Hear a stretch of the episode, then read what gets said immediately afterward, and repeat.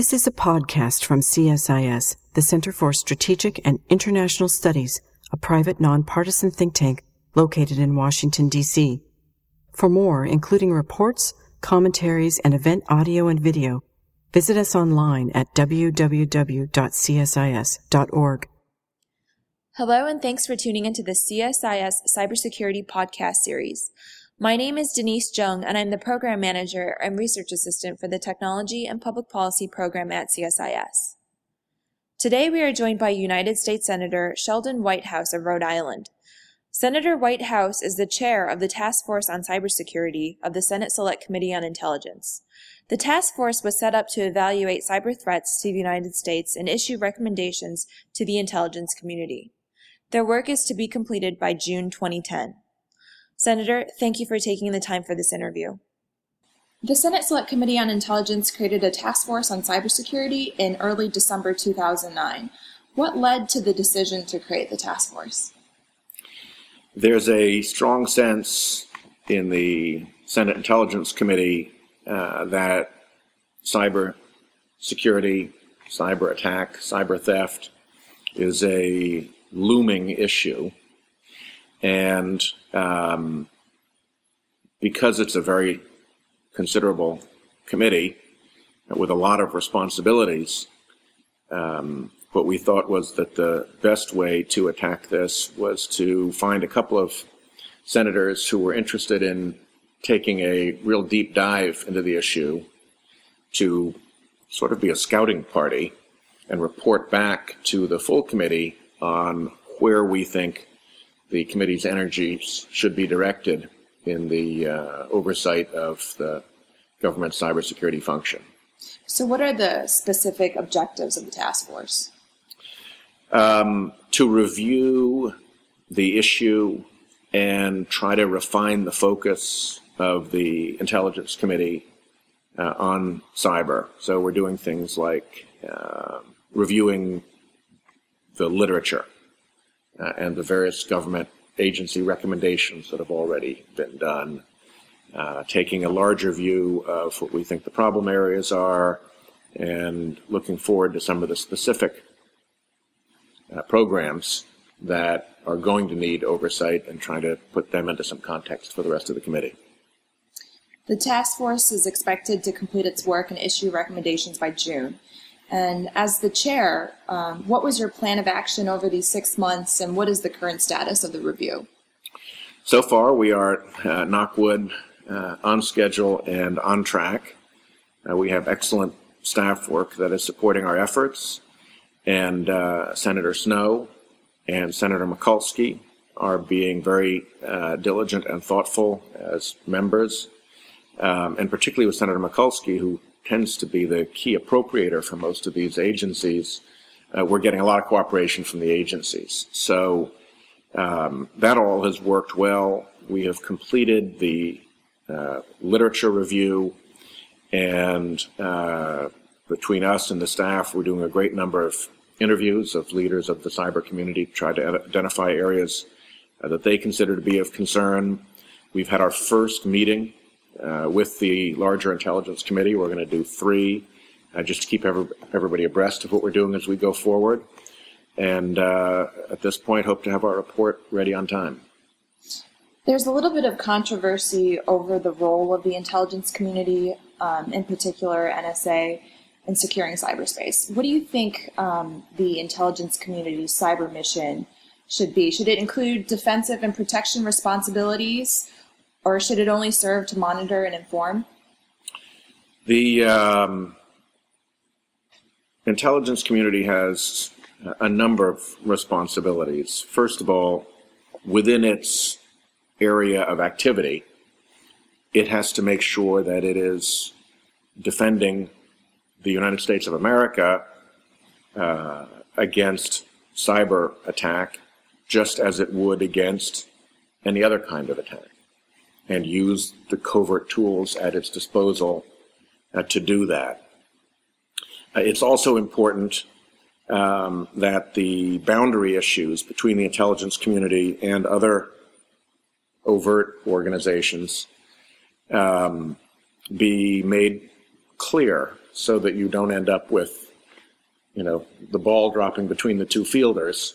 Everybody knows where their responsibilities begin and end and what the coordination uh, feature is for that uh, boundary.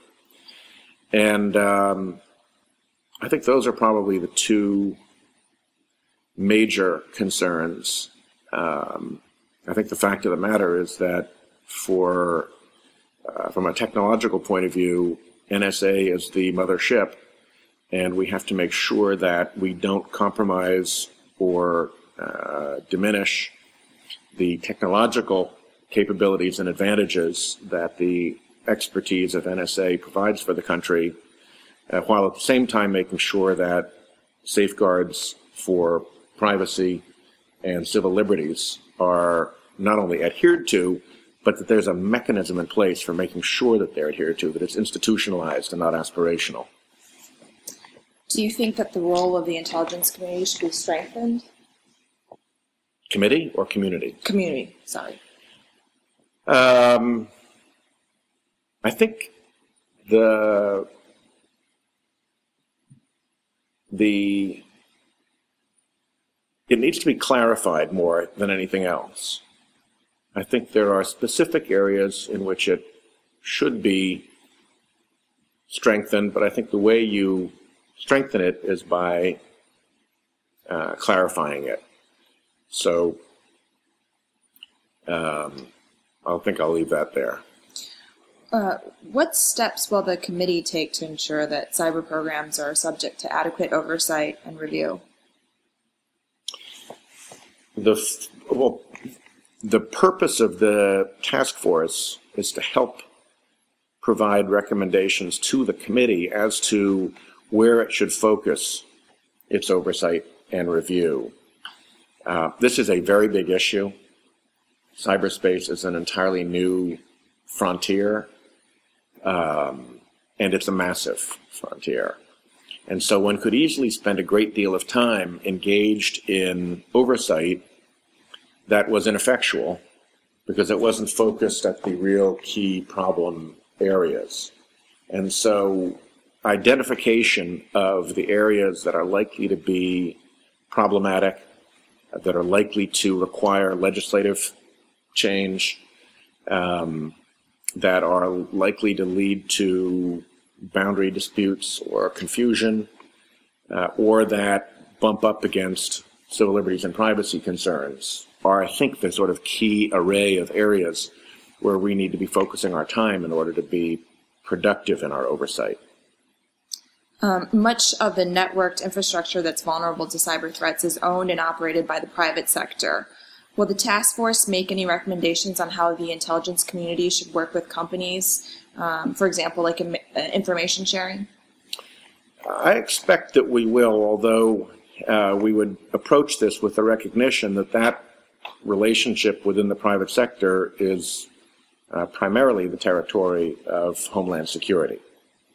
But um, both because of the boundary issues and because of the technological uh, connection uh, back to the mothership, um, it's, I think, important for us to understand that and identify the issues where we need to be active uh, and communicate with the uh, committee that oversees Homeland Security to make sure that they're looking at the questions that are more appropriate for them to review. But the private sector is clearly a significant piece of that, and uh, figuring out both like there three questions immediately come to mind. Uh, at some point, should we begin to license in some way access to the web in the same way that you license access to the geographical highways so that you know you can't drive a car that doesn't have lights on it you can't drive a car with the muffler dragging down the street you can't drive the car at 110 miles an hour but you can take a laptop that is just crawling with malware up onto the uh, internet and you know how, what are the consequences what should the consequences be for those kind of private decisions that's one set of of questions. The second is how should industries and companies be supported in working together to defend themselves against cyber attack and cyber theft entirely without the government being involved, just as private actors. They need to have self defense. And uh, the third is where are the areas where the government should coordinate with the private sector to support their capabilities and to coordinate activities, particularly in the event of a broader cyber attack that crosses companies and potentially industries. Is the task force looking at all at um, regulations and regulations and how compliance and things like that could affect more security in the private sector? I don't see it as the task force's job to make a lot of ultimate recommendations for the committee to adopt. I see it as our task to make recommendations to the committee as to where the committee should direct its attention. And then the committee may well feel that in those areas, we feel we should do this or that or the other. But that it's not the task force's job to lead the committee beyond the identification, sort of issue spotting role uh, that the task force was given at this stage. It will lead to a committee process in which I hope the task force membership and the staff members who work on it will continue to press issues that have come to our attention. But that's not the function of this report per se. What do you see as the biggest coordination challenge for the intelligence community with regard to cybersecurity? The um,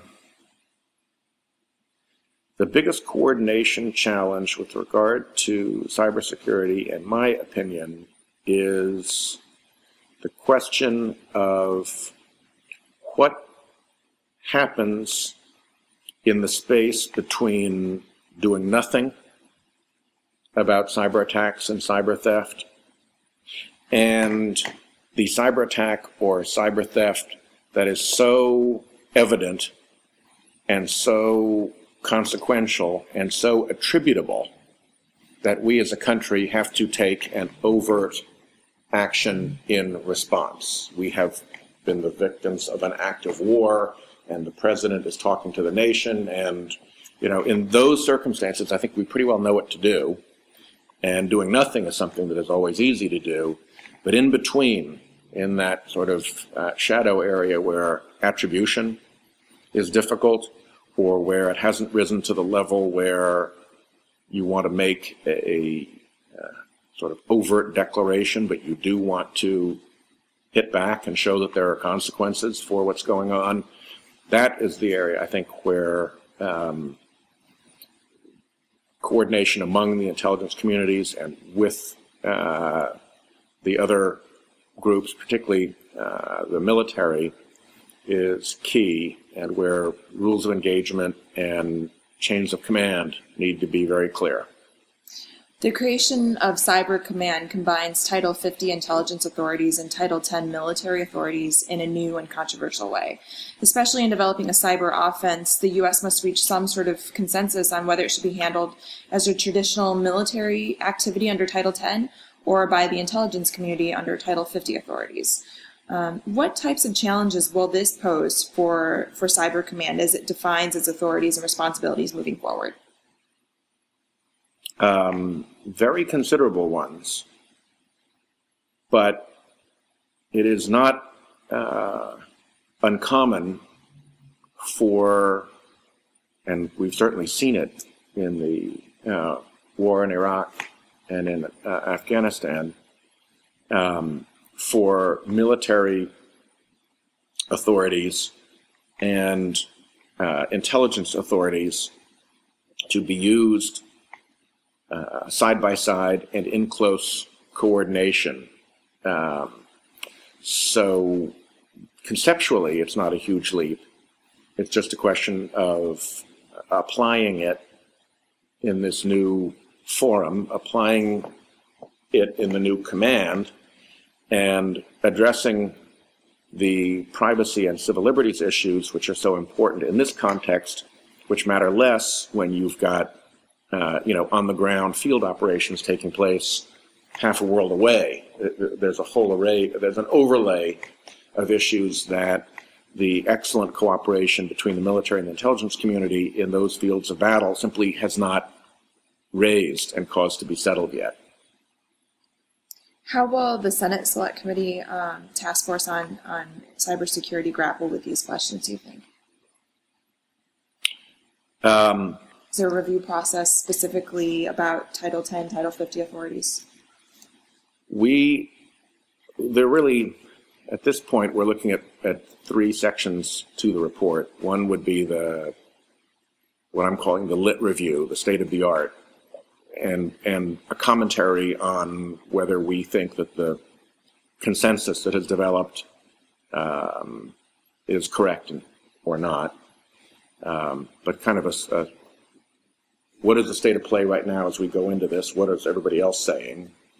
Um, the second piece is going to raise kind of open-ended questions that focus the committee on the areas where we think its oversight attention should be most dedicated. And the third is going to use Einstein 3 as a template to uh, spotlight issues that that program will raise and identify the oversight questions that we think they should follow. So the uh, Title 10, Title 50 issue would fall squarely in that second category.